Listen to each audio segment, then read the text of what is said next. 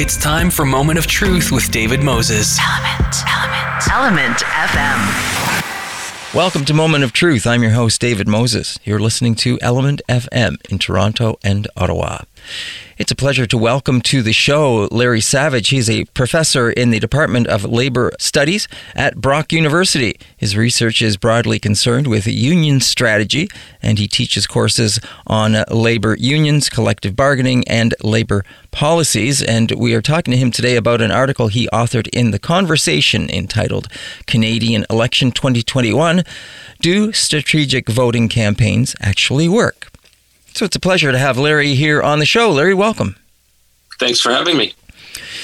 Yeah, so, um, you know, reading over your article, I thought it was really interesting. I thought maybe the best way for us to start this conversation is maybe to describe w- what strategic voting is, first of all, um, then maybe describe the, the strategic voting campaigns because they seem like two different things, and then uh, maybe starting to understand the confusion around those things because that's really what you you started to get into was uh, the individual person looking at how and what they're being told and uh, with these campaigns that they are being sometimes instructed to to do from perhaps their collecting collective bargaining unit or whatever it might be I thought it might help to to get some of that uh, understood clearly so that we know what we're talking about as we get into this if that's okay Sure. So let's start with a simple definition. Mm-hmm.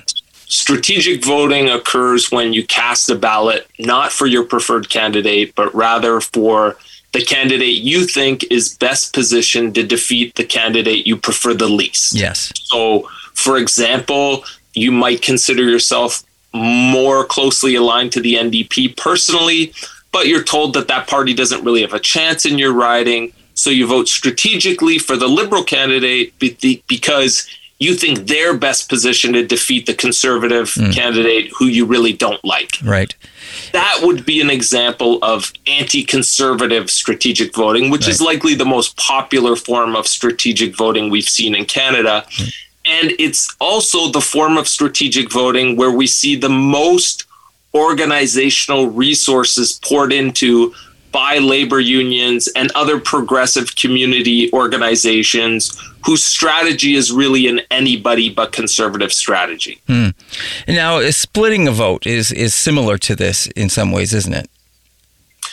Yes. Well, vote splitting happens uh, when you have two parties who might splinter uh, the anti conservative vote in a hmm. way that would let the conservative come up the middle. Yeah. Um, and, you know, vote splitting, of course, is something that happens in multi party systems like mm. we have mm-hmm. in Canada. Yeah. Right. Okay. Thank you for that definition. Um, I think uh, now campaigns.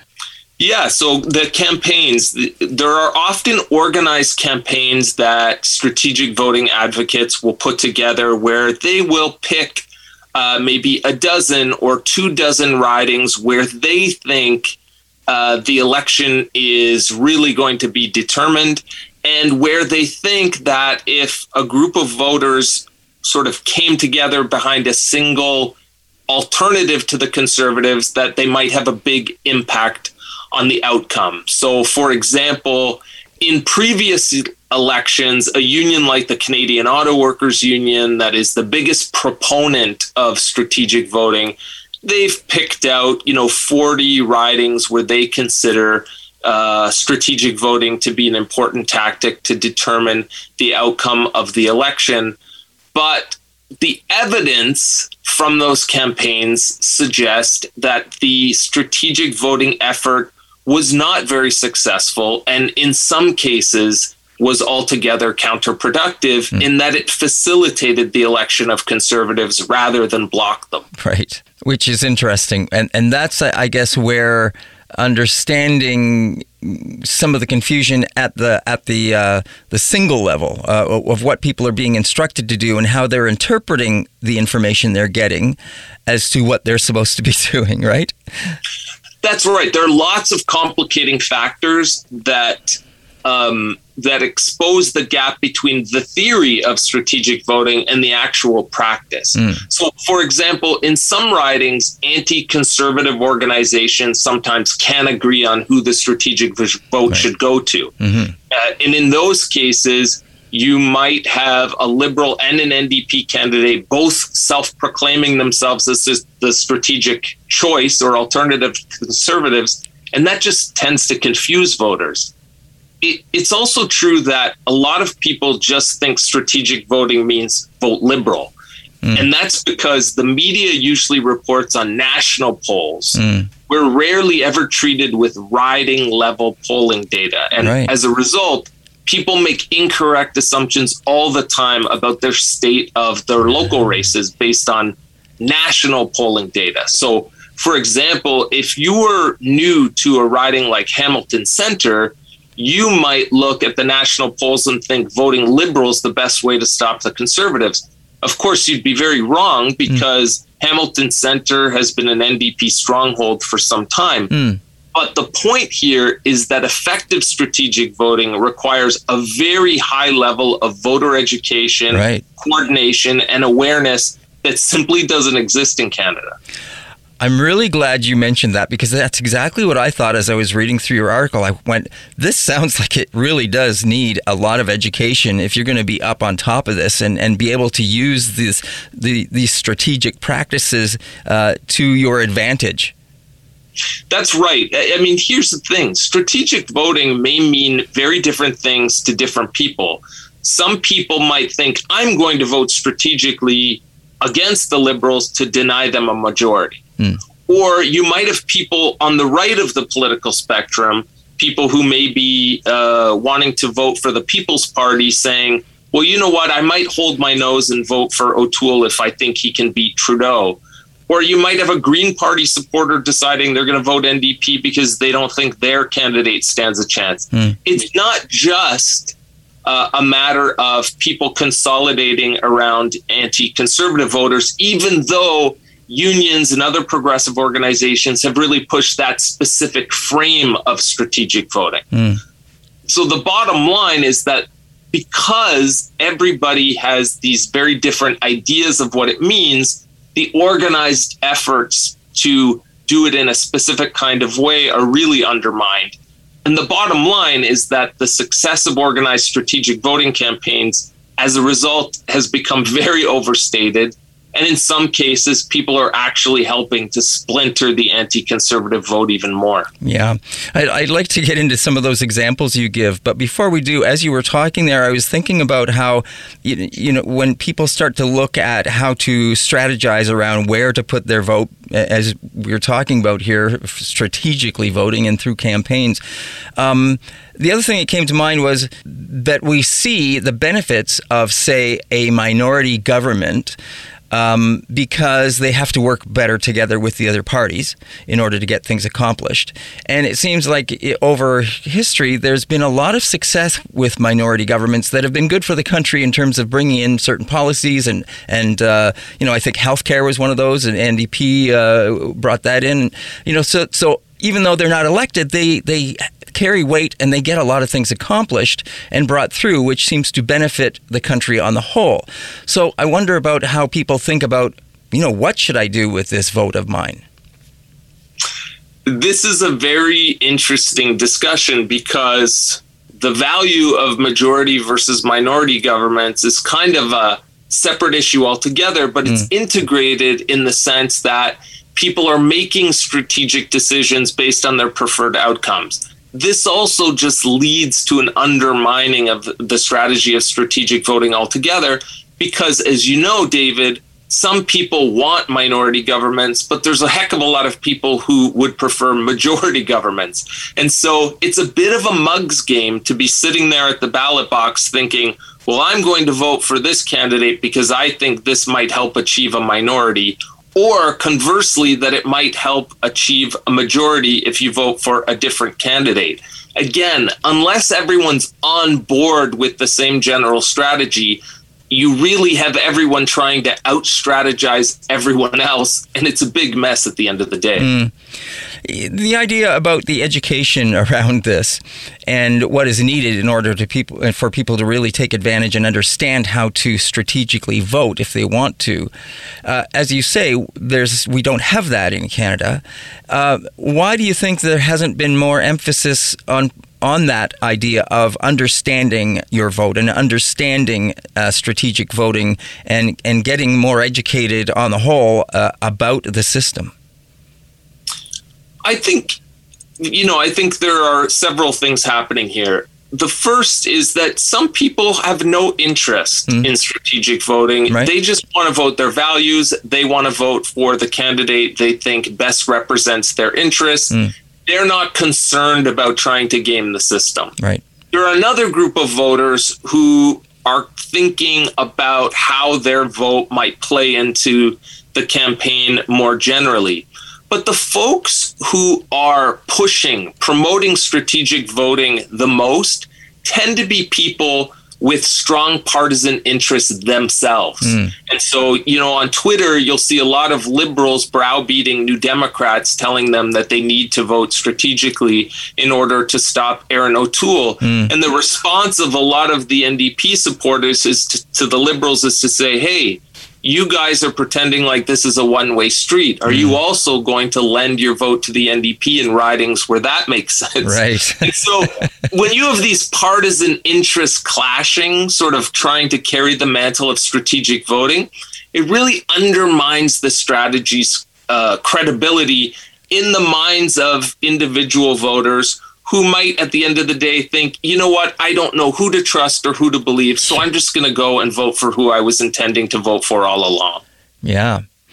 Yeah, very interesting, um, and it very it is very interesting, isn't it, to discuss all of this and understand it because it, it's quite fascinating uh, to get into the the heart of these matters. Yeah, absolutely. Uh, okay, so you know you mentioned gaming the system, and I just thought, yeah, there we go again. It's it's everything's a game. It, it, you know when we when we get down to it to some level about how we are looking at this, it's a bit of a gamble, but it, it's always very interesting to see the results, of course. And I, I, I guess the other thing is is it you mentioned this idea of looking at, at local, and we always get the national picture and we see what's going on. And why do you think we don't see more emphasis on that local idea of, of being able to uh, uh, uh, focus voters in their area where that's where their vote is going to count and, and either elect a candidate they want or not? It's, it's not, you know, about the uh, leader Right. Well, this is where local campaigns can make a difference with volunteers, door knocking, mm. uh, people calling and making their particular pitches. But what we know in from the data is that the vast majority of voters do not ba- vote based on their local candidates. Mm. They vote based on party affiliation. Right. Most people don't even know anything about the local candidates beyond parties, they're mm-hmm. more interested than in who the leader of the party is. Yep. And then, really, their last consideration, this is according to election study after election study, is the local candidate. And that's why, even though we say all politics is local, when it comes to federal elections, that's certainly not the case. That's a little sad. Maybe, but uh, that doesn't change the fact that it's true. true enough, I know. Um, and yet, you know, uh, once the election is completed, uh, then it is that local candidate that if you have issues or whatever, you're going to be dealing with. That's right. Although we do have uh, a parliamentary system where parties are very strong and where most individual MPs will always vote along party lines. So, in a way, it makes sense that voters are choosing based on party affiliation and not the local candidates. Right, right. You're listening to Element FM in Toronto and Ottawa. My name is David Moses. I'm your host, and this is Moment of Truth. My guest here on the show is Larry Savage. He is a professor in the Department of Labor Studies at Brock University, and his research is broadly concerned with union strategy. And he teaches courses on labor unions, collective bargaining, and labor politics. And we're talking to him about an article he authored in The Conversation, which is called Canadian election 2021. Do strategic voting campaigns actually work? Great. We have been talking about that and getting some explanation around uh, strategic voting, what it actually means to the individual. Now, we talked about some of the confusion and you, and and some of those things that can happen within strategic voting and how that can backfire. Um, can we get into more of the details of some of those examples that you mentioned in your article around exactly that kind of thing? Sure. I mean, one of the examples from the 2011 election, which was an election in which the Canadian Auto Workers Union had spent a great deal of resources on a targeted strategic voting campaign, they actually targeted seven ridings where their preferred strategic candidate actually finished third. Mm. And so that undermined the entire logic of what they were trying to do in terms of stopping conservatives from being elected. And of course, in that election, the conservatives went from a minority to a majority. In one of those ridings, just west of Toronto, the union backed a liberal incumbent over an NDP candidate named Jagmeet Singh, who at that time was running in his first campaign ever, and of course not as NDP leader. Mm. And the union backed the liberal because they thought this Singh didn't have a shot and they were encouraging people to vote strategically to stop a conservative. On election day, though, Jagmeet Singh lost by just a few hundred votes to the conservative in that riding. And the liberal candidate, who was supposedly the best strategic option based on national polling data and the, and the past performance in the riding, he finished in third place. In other words, the union had clearly backed the wrong candidate for their purposes. And in the process, they helped to hand the seat over to the conservatives strategic voting backfired entirely in that case. It almost sounds, to some degree, like uh, the local uh, the local voters uh, were sort of educated in what they were doing there in terms of uh, at least who they were who they were specifically looking to want to, to vote into that riding anyway. Well, this is one of the things that strategic voting can't afford account for. Mm. They can't account for new popular local candidates mm. because strategic voting is always based on looking back at the previous election results. Right. And so if there's a new popular local candidate, you can't account for how much personal popularity they may have. Mm. Strategic voting campaigns also do a pretty poor job at dealing with surges in party support mid campaign. Right. And so you might, for example, endorse a half dozen candidates at the start of the campaign because they're best positioned to defeat a conservative at that point. But halfway through the campaign, that party could collapse, another party can surge. This is precisely what happened in the 2015 election when a strategic voting organization called Leadnow endorsed a handful of anti conservative candidates in British Columbia. And in three of those ridings, they backed NDP candidates who ended up finishing third because Leadnow did not properly account for the surge that Justin Trudeau's Liberals experienced in the second half of that campaign. Mm. And in two of those three ridings, the conservatives managed to just hold on by a sliver because ironically Leadnow had helped to splinter the anti-conservative vote so this is another dynamic that we might see in this election you know we know the liberals are down a bit the ndp is up if jagmeet singh has an amazing debate performance for example in mm. a few days uh, you know, we may see that party surge in the polls, and then all these people who are telling us that strategic voting means voting liberal in certain ridings, they may actually be undermining the effort. You really need to be making a last minute decision based on good local data, and that data is very hard to come by. I'm glad you said what you just said there about uh, last minute or you know when to vote is what I was thinking about as I was also reading through this article. When is the best time to strategically vote?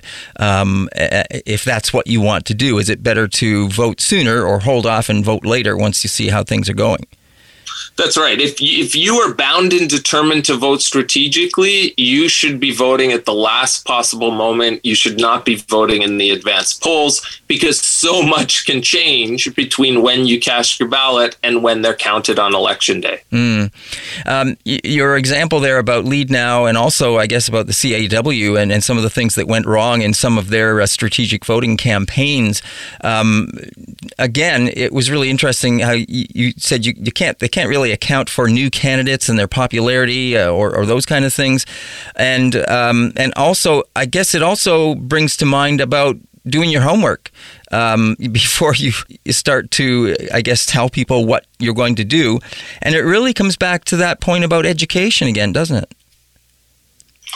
It sure does. But I think we got to be frank the political establishment in Canada sort of lives in this bubble where they think everyone is closely tracking what's happening in Parliament, mm. what's happening in the party platforms, what's happening in the polls. The reality is that the vast majority of Canadians are barely paying attention right. to these kinds of details. They just get the headlines if we're lucky. Right. And so the expectation that people would be dissecting this information very carefully, that they would be maybe even pooling their resources to have local constituency based polls, that's just not going to happen between now and September 20th. And so, you know, what I argue in that piece is that at the end of the day, voters really shouldn't be seduced or scared into voting strategically because, given what we know historically about the ineffectiveness of organized strategic voting campaigns, it means you might as well just vote for the candidate you actually believe in because if you try to game the system, it's unlikely to produce the outcome you're looking for. right. It really does sound like that. It sounds like keeping it simple is the best idea. Exactly. Um, yeah, they're gaming the system again. Doing your homework, though, if you're going to look into this. Uh, as we look forward, uh, I'm just wondering what kind of thoughts you have about uh, what you're seeing through this election. And have you been hearing much about strategic voting this time around? What strikes me about this election is that calls for strategic voting have popped up much earlier than they would in a normal election campaign. Mm in a typical election campaign, maybe it's the last week mm. where you really start to hear strong calls and arm twisting for strategic voting. I think it's happened much earlier in this campaign because the liberals have faltered so badly in the polls right out of the gate. So there may be, I think, you know, in calling the election, there was a calculation that they would be able to turn their minority into a majority that the conservatives were low in the polls, mm. that the Green Party was imploding, that this was a, a sort of a great time mm. to test the electorate. I think there's a little buyer's remorse on behalf of more than a few liberal candidates that that the government sort of triggered this election and that's why you're seeing these calls for strategic voting going out early because the liberal poll numbers are dropping. Yeah. Yeah, there seems to be that. Uh, before the election was actually called, uh, my gut feeling was telling me this doesn't feel like the right time to call an election. Uh, how was your what was your gut telling you about this? Anything? I think that the government was being strategic to capitalize on a moment where they thought they could turn the major the minority rather into a majority. But you know, given that we are now, it looks like, in the fourth wave of a pandemic, mm. um, I think a lot of voters have. Uh, they resent the government for having called the election mm-hmm. and are maybe punishing them in these early polls. Of course, the campaign still has a long ways to go. We still haven't seen the leaders' debate. And so anything can change but I think uh, the public is very annoyed that there is an election going on right now. Mm.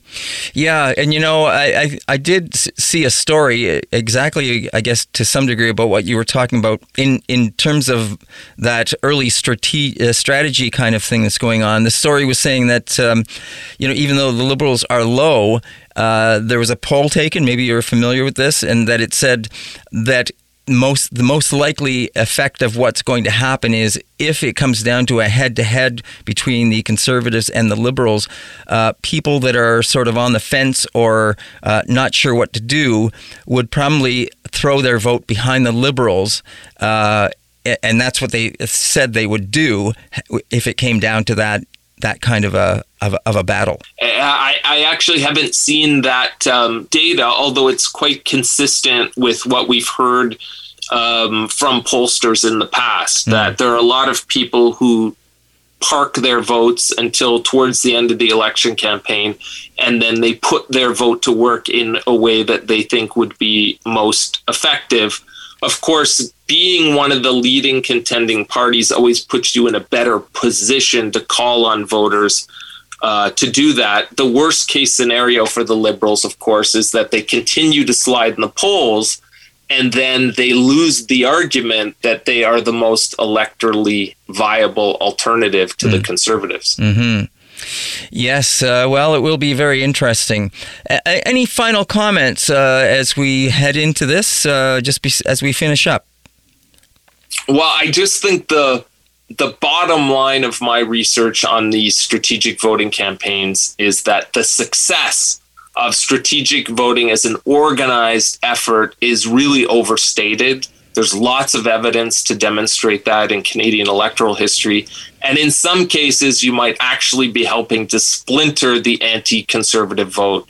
So voters really have to be careful if they want to exercise that option.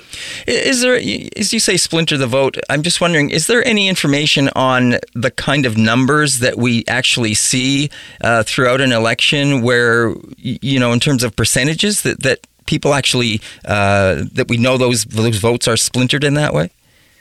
Well, we know in the last federal election campaign, according to public opinion polling, that about a third of voters indicated that they were open to voting strategically. Mm. Now, that doesn't mean that they all carried through and voted strategically. And it also doesn't mean that they voted strategically against the conservatives.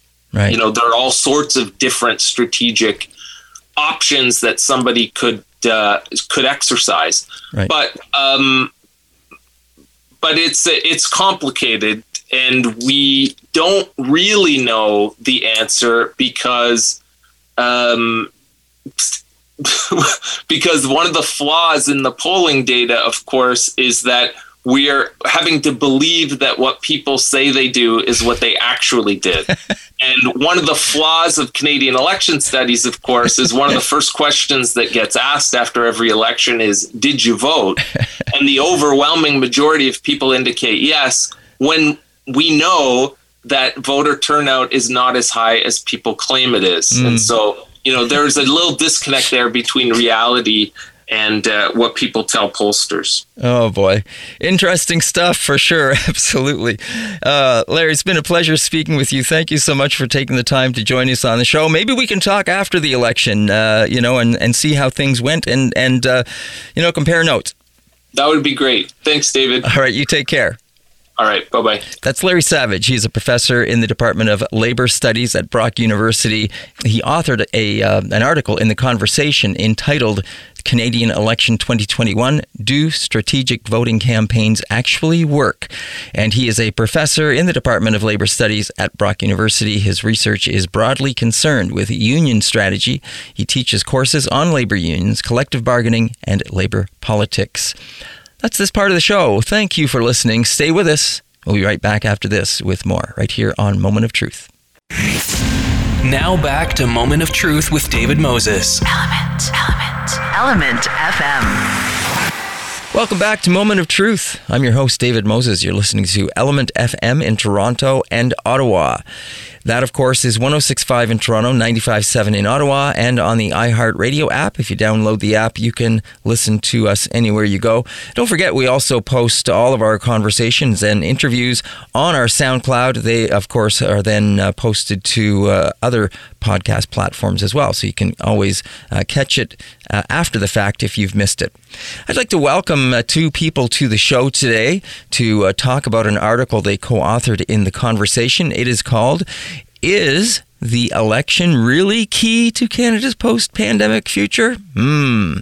Well, I have with me the co authors of that article, Richard Nimijean and David Carment. And uh, I'm going to tell you a little bit about both of them. So, starting with Richard Nimijean, he's an instructor in the School of Indigenous and Canadian Studies at Carleton University. He joined the School of Indigenous and uh, Canadian Studies in 2001 and in uh, his research and tech areas in Canadian Studies, Canadian politics, public policy, national identity, branding Canada, Canada US relations, and Canada and global issues. And uh, so it's a pleasure to have him here, along with, as I mentioned, David Carment. He's a professor in international affairs at Carleton University. He also is the editor of the Canadian Foreign Policy Journal and a fellow of the Canadian Global Affairs Institute. So, gentlemen, it is a pleasure to have you both here. Welcome. Thank you, David. Thank you. Uh, Richard, I find it really interesting that you uh, you also are part of the indigenous uh, element uh, and studied in that area. That's something, you know, going into this election, I thought that indigenous the the, the situation around indigenous people and uh, and reconciliation would be an issue, but I haven't really heard much about that. And you guys do uh, do point that out in your article somewhat, but um, not really from the leaders through the election. Yeah, I, I think you're quite right, David. Um, certainly, if you go back a few years, um, nation to nation relations uh, and reconciliation were top of mind for Canadians. Uh, people wanting action, uh, as well as uh, related uh, policy issues like pipelines uh, mm-hmm. versus the environment and climate change. And uh, it contributed to a very intense uh, campaign in 2019. And uh, like a lot of issues, the pandemic kind of took over. Mm-hmm. But I think you know, and and Trudeau has argued that we need to have uh, a new vision for Canada post pandemic. But I think part of our argument, and David can elaborate, is is that uh, a lot of these issues uh, still need to be dealt with, and uh, you know the pandemic obviously is is seriously important, but that doesn't mean that the other uh, challenges that Canada faces uh, have have disappeared, yeah. and and so we see on the one hand. Uh, the parties and the leaders not really talking about these issues, uh, but writers, uh, First Nations, uh, activists, academics are trying to raise it. Yeah, and especially just prior to the election, we think about what happened with uh, the discovery of all these unmarked graves. Uh, that was a huge issue, and I thought for sure that uh, that would be something that uh, w- would have been uh, in the momentum to move that forward into this into this election. Um, However, uh, I also want to mention, uh, David, I'm going to throw it to you if you want to add something to that. But before you do, um, you know, it, it really is, uh, it, it, you know, kind of ties in with the book that you guys have co authored as well Political Turmoil in a Tumultuous World. Uh, the two of you have uh, have worked on that. So if people want to also find out more about uh, the kind of things that you guys are talking about and looking into, people can certainly go and look up your book, Political, Political Turmoil in a Tumultuous World world. So, uh, David, anything to add on to what Richard was saying? Well, in fact, thank you very much for uh, bringing up the uh, the title of the book. It wasn't our first choice. It was, in fact, uh, to be called "Divided in a Dangerous World." And the mm. whole premise for writing the book was that Canada, prior to the pandemic, was a deeply divided country uh, at mm. so many uh, different levels. Provincially, there were disparities between Quebec and Alberta on energy, but probably the most significant was the uh, the plight of the Indigenous people in Canada. Specifically, the we seem to have sort of forgotten how deeply troubled the country was, and how divided it was over how to essentially manage uh, a problem that seems to be kicked down the road by various governments, an issue that seems to uh, defy uh, both public public debate and also public solutions. and in particular the, the you, you, know the the, uh, the closure of railway lines and so on. Seeing mm-hmm. uh, asking for government, pleading with the, the government NCP to intervene uh, and do something which was would probably be close to breaking the law. There was a considerable amount of debate about that, mm. and we really were a country on the brink of mm. of deep division that would have seen us uh, probably torn from left uh, to right, uh, east to west, north to south, and so on. And somehow um, the government has managed to shift the debate to an issue that obviously is very important.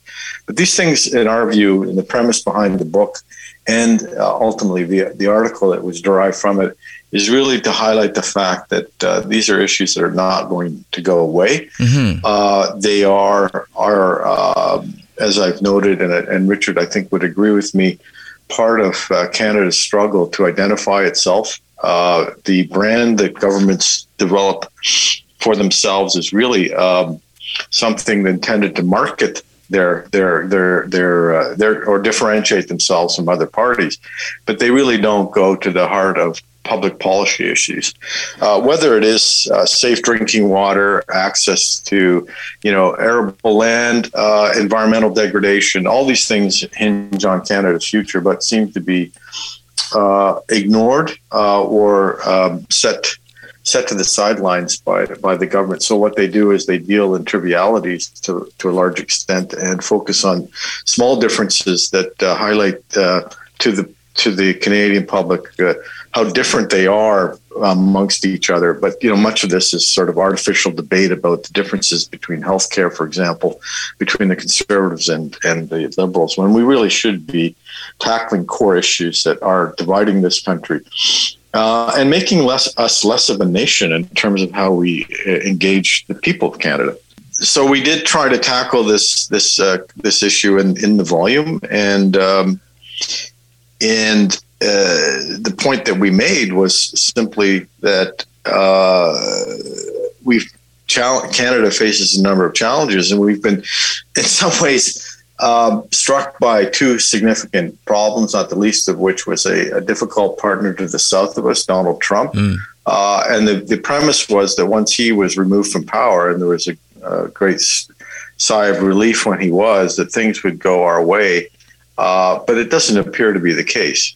So um, it isn't simply Indigenous issues that are, are uh, being postponed, but also our relationship with the U.S and also more broadly, just Canada's place in the world. Um, there's a, been a number of calls for a deep foreign policy review, but Richard and I go even further and suggest we need to rethink uh, the way Canada uh, structures its economy, uh, the relationship between uh, provinces, and so on.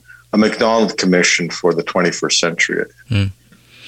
You know, as you were talking there and bringing up a, lot of these things, um, going back to the title, uh, you know, is the election really key to Canada's post-pandemic future? The federal government and Trudeau uh, talking about, you know, who who is going to have the best uh, post-pandemic uh, solution. I don't know about you guys, but for me, I, I, still feel like we're in the middle of this. It's still evolving. I, I'm not ready to look at the end because we're not there yet. We keep having these variants that come up and keep throwing these things at us to to keep us in this sort of unknown state as we we're rolling through this.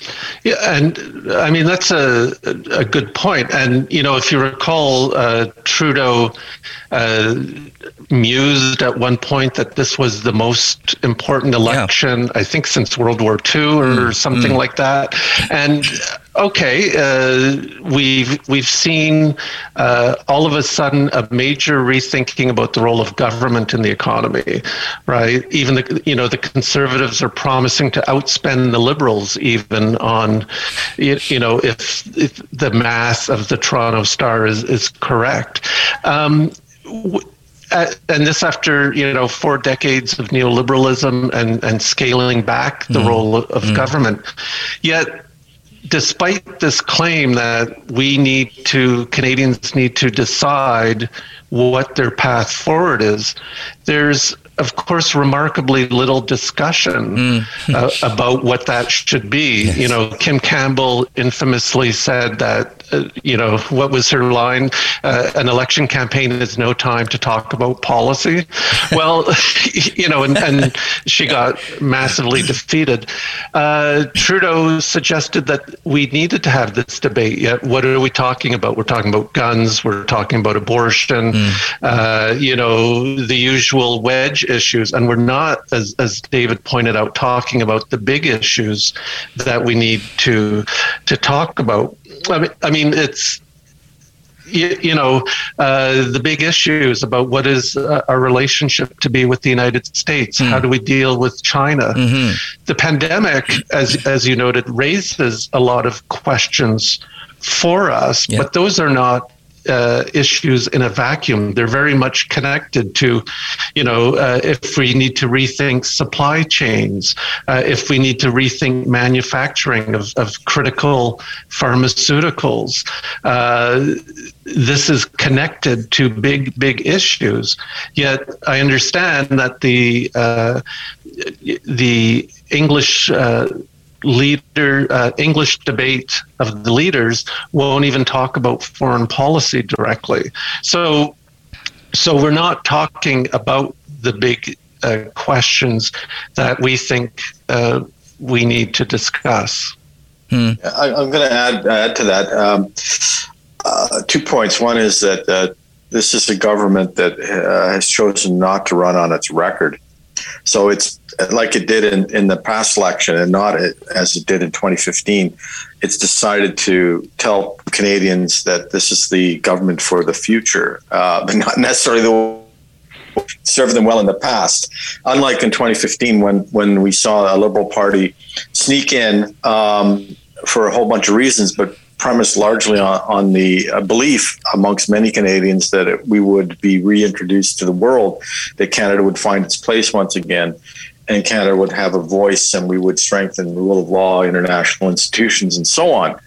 Uh, this did not come to pass, and as a result, um, what loomed large was the gap between the liberal rhetoric and, and the reality of what they had actually accomplished. The Liberals chose not to run on that record and they're doing so again. So they're telling us this is about the future rather than what we have what we have done. And by and large, the media has bought into that premise. But I will say what they do desperately need, uh, which is not talked about, is they need a mandate to endorse their what will be a significant uh, change in the way in which this government finances uh, uh infrastructure, uh, strengthens health health care across. Across Canada. In other words, we're going to be seeing a lot of spending. Mm. And given that uh, Freeland, as finance finance minister, introduced what what was essentially a, fairly uh, minimalist budget uh, just what six months ago, with where the details were sadly lacking, and even before then they didn't have much to go on. Uh, they need a public mandate to support what will essentially be a very much uh, I think, increased level of taxation for Canadians and also a lot of spending. Uh, and they cannot venture forth without having that sort of guiding hand behind them. I think that's what this is really about. It, is, it isn't just about the big picture stuff, but it's also saying, going back to Canadians, say, look, yeah, you voted for us. Um, and if assuming they, they win, they may not, it may be a minority, uh, one way or the other. Uh, but here we now can go ahead with what we told you we would um, I think that's partly what this is about. Um, but sadly, as Richard has pointed out, foreign policy does not loom large in this in this uh, in this election as it historically has, except as I noted in 2015, um, and that goes to the I think very clever marketing on the part of this this government, which has chosen not to run on its record. I mean, it's a pretty um, shaky record, if you will, in terms of foreign policy accomplishments and they've just gone through a, a list of foreign ministers who have probably, you know, uh, in some accomplished one or two major things, and the rest has been sort of window dressing. Mm. You're listening to Element FM in Toronto and Ottawa. And this is Moment of Truth. I'm your host, David Moses, and I am speaking with the co authors of an article in The Conversation. It is entitled, Is the Election Really Key to Canada's Post Pandemic Future? The co authors are Richard Nimijean and David Carment, and uh, they have also uh, co authored a book that you can go and check out. It is called Political Turmoil in a Tumultuous World. It, it really felt to me like this was an odd time for the government to call an election. I, I still feel that.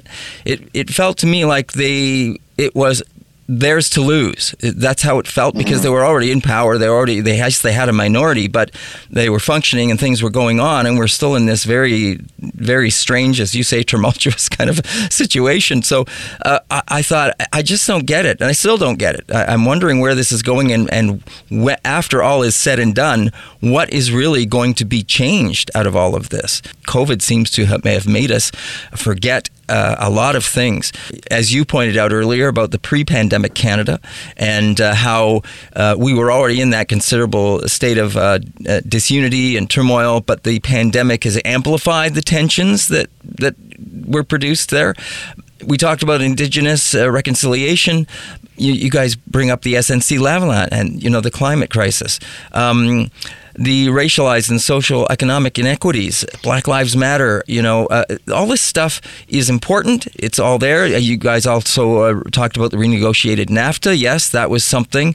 Well, I think, David, you, you know, uh, previously uh, raised an important point, which is that the political gambit of, of the liberals was about looking forward and you know, and usually when governments go early, uh, let's not forget the the government pulled the plug on itself. It wasn't defeated. Yeah. yeah. Uh, it felt that it was in a good position to do to do that. Right. But in fact, all these issues that you that you just listed, David. Um, matter to people and and so uh, you, you know, uh, prior to the election call in Canada, uh, things were going, uh, you know, obviously not uh, overly smoothly, but compared to some countries, uh, you know, the vaccination rate was going up. Mm. The economy seemed to have a bit of a bounce back. Mm-hmm. Um, the financial support by the government was reassuring people. Um, and and and so clearly the government thought that we can, like Horgan and BC and uh, Higgs and uh, New Brunswick, capitalize on this environment uh, to secure a majority. And uh, you know, we had the warning sign in Nova Scotia, where a, a, a government with a, a huge lead in the polls suddenly got uh, uh, defeated. And and and to me, you know, it's because these other issues that you raise, when people are forced to think about, well, who do I want to govern? Mm. You still evaluate based on what have you done, mm. not uh, not what do you say you need to do. Mm. Especially when you have an, an opposition that is. Uh, you know, going along with a lot of what you're you're proposing. Mm. And so that's why, you know, we have this sudden drop in the polls that people start saying, what about reconciliation or, you know, mm-hmm. w- why does economic insecurity come up? Well, people are still uncertain. Uh, some people are having trouble getting jobs other people mm-hmm. are questioning are they going to uh, keep working in their the mm-hmm. fields they've chosen yeah businesses are having trouble hiring people. Yep. Um, people are saving because they're not, you know, people aren't going out as much. And now we have a, a concern about inflation. So all the economic angst is coming back on top of, you know, a, a summer that was, uh, in terms of the climate, uh, not yeah. very good in no. North America or Europe and, and other parts of the world. And so all of this uh, comes back. Um, the fact that Trudeau comes out and says, well, we were the fifth longest minority government and they usually don't last this long is a bit disingenuous in that uh, they weren't defeated and they were mm-hmm. getting most of what they wanted mm-hmm. through. Yeah. And in fact, uh, a couple of bills didn't get passed because the government pulled the plug. So, uh, so there it, it, was a political gamble that uh, uh, has hurt them in the polls, and now we're seeing them not talk about their vision, but going back to classic wedge politics. Yeah. Yeah.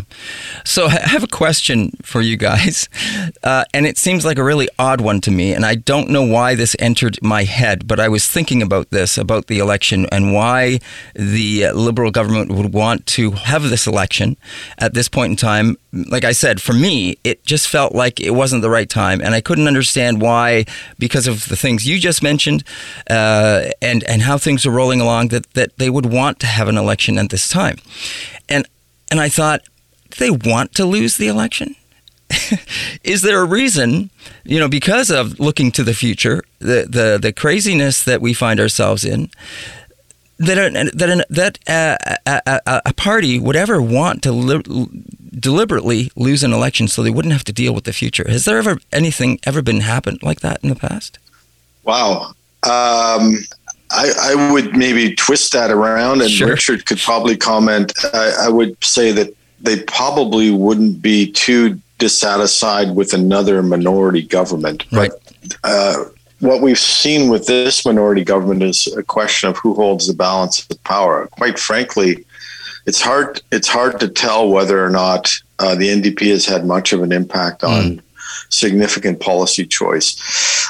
Um, the question of whether or not, I mean, you you raise a kind of an interesting point, and what it what it indirectly what it tells me is that they would be satisfied if if we accept your premise uh, with a government that um, as we have argued in our paper maybe this is what you're you're driving at that is different different only superficially from their own hmm. uh, platform and their own policy in other words they would be willing to put themselves at risk because they know in the hands of a conservative government things wouldn't change all that right. much hmm and I'm not going to call you cynical, David, but uh, it is a reality that it, it is in a sense that they Canadians certainly probably are hard pressed to tell the difference. Mm. So maybe the, the real question here is would do Canadians care if the Liberals lose because there's so much at stake? I mean, and, and that that could be that could be the uh, the, the nut of it. I mean, the ultimately you know, um, whether it's a conservative government in power, where you're going to find differences going to be on the margins. We've examined both platforms as well as the NDP government's uh, potential government's platform.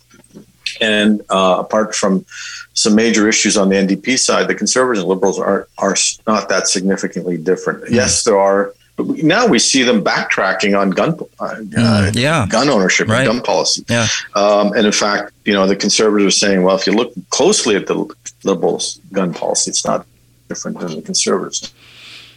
Right. And there's some truth to that. So yeah. I, I, would agree in a sense that um, Canadians certainly wouldn't be too upset if if the conservative government got in power. Right. But I think what they uh, there's you can over um, think this and there there may be a strategy to hold them in check either way and and re- retain a kind of minority mm. government uh, status. You know, from what you said about uh, Richard, I'm going to come back to you in a second, but uh, just about moving forward, if it does go back to a liberal minority, uh, this seems to me that the question about having pulled this election and held this election at this time going into the next election is something that the the electorate would perhaps hold against the liberals or certainly think about why did they do this to us at all previously? Uh, that would contribute to the cynicism of the electorate and mm. the you know disaffection towards politicians mm. right like mm-hmm. things aren't going to change and you know uh, it's putting us at risk and, and so forth. I, I was going to say that your your initial uh, question David could be a good plot for you know a Canadian sequel to the British uh, House of Cards right? From the 90s right, right, right. Uh, but but uh, but seriously though, uh, I mean, what, why would Trudeau call an election? As as David pointed out, it's because they thought they could win, and uh, but it's also you know, if they they were doing things, uh, they could go on for another couple of years. Yeah. But so why go? Uh, apart from thinking you could win, it's that you think that bad things are going to be coming up soon. Right. Uh, and and you know, so for instance, the David Peterson government you know, uh, lost an election, mm. uh, you know, to Bob Rae in 1990, right. yep. and uh, it called an election after three years, yep. and everyone said, you know, why are you calling the election? And they never really had an answer, but the real answer was they knew the crisis of deindustrialization for the Ontario economy was coming. Right. And Bob Rae had to wear that, right? Yes. yes. remember Rae Days and everything. Yeah. And I think in the same way, Canada, uh, David pointed out to uh, questions of, of, spending and taxation. Um, you know, many economists are not that concerned about it, but to be honest, a lot of the business class uh, is, a lot of financial journalists are the level of debt will become a political issue. And, you know, and, and just as O'Toole is coming out and saying, well, the deficit will disappear, uh, we're going to spend and, and, and anything, that's not going to be satisfactory to, to a lot of people. Mm. So, so I think that, uh, you, you, you, know, it was like try to do this before conditions get really bad for yeah, us. Right. Uh, and, and, and, and so, uh, but again, uh, Frank Graves, the uh, the founder of EKOS Public Opinion, and who has a chapter in our book, has identified you, you know serious strains in the Canadian citizenry, and those are again coming out in in this election. We can mm. see it. Mm. I'll just add. I might differ differ a little bit with uh, with Richard with respect to uh, our, our, fate and future really hinges on the uh, direction the United States is headed. And I mean, their numbers are still good. They've dumped a lot of trillions of dollars into infrastructure spending and domestic spending, which will trickle down and affect us positively. So goes the U.S. Uh, that is the direction that Canada will follow, as it always has been. Um, and I think uh, if we're going to see our ways, I, am not necessarily uh, optimistic about the U.S. future, but I think if there's going to be an upside to this, it will be largely determined by forces that are beyond uh, liberal government or mm. conservative government's control. In other words, international right. economic uh, security and stability. On the other hand, um, where we are seeing this negative impact, again, that is a, I think, very much a, a, reflection of what's happening south of us. The anger out there, I've not personally witnessed any of the mm. any of the things that are happening against the leaders mm. of their respective parties, but it strikes me that uh, there is we are back, and we have the potential to be back where we began writing this uh, book, mm. uh, "Country Divided," in a in a difficult situation globally. Right. They're the voices of Richard Nimijean. Uh, he is an instructor at the School of Indigenous and Canadian Studies at Carleton University, along with David Carment. And he also is a professor of international affairs at Carleton University. I've been talking to them about their article in the conversation entitled, Is the Election Really Key to Canada's Post Pandemic Future? You can read about it in the conversation. Thanks for listening to Moment of Truth. I'm your host, David Moses. We'll see you again next time. This has been Moment of Truth with David Moses. Element, Element, Element FM.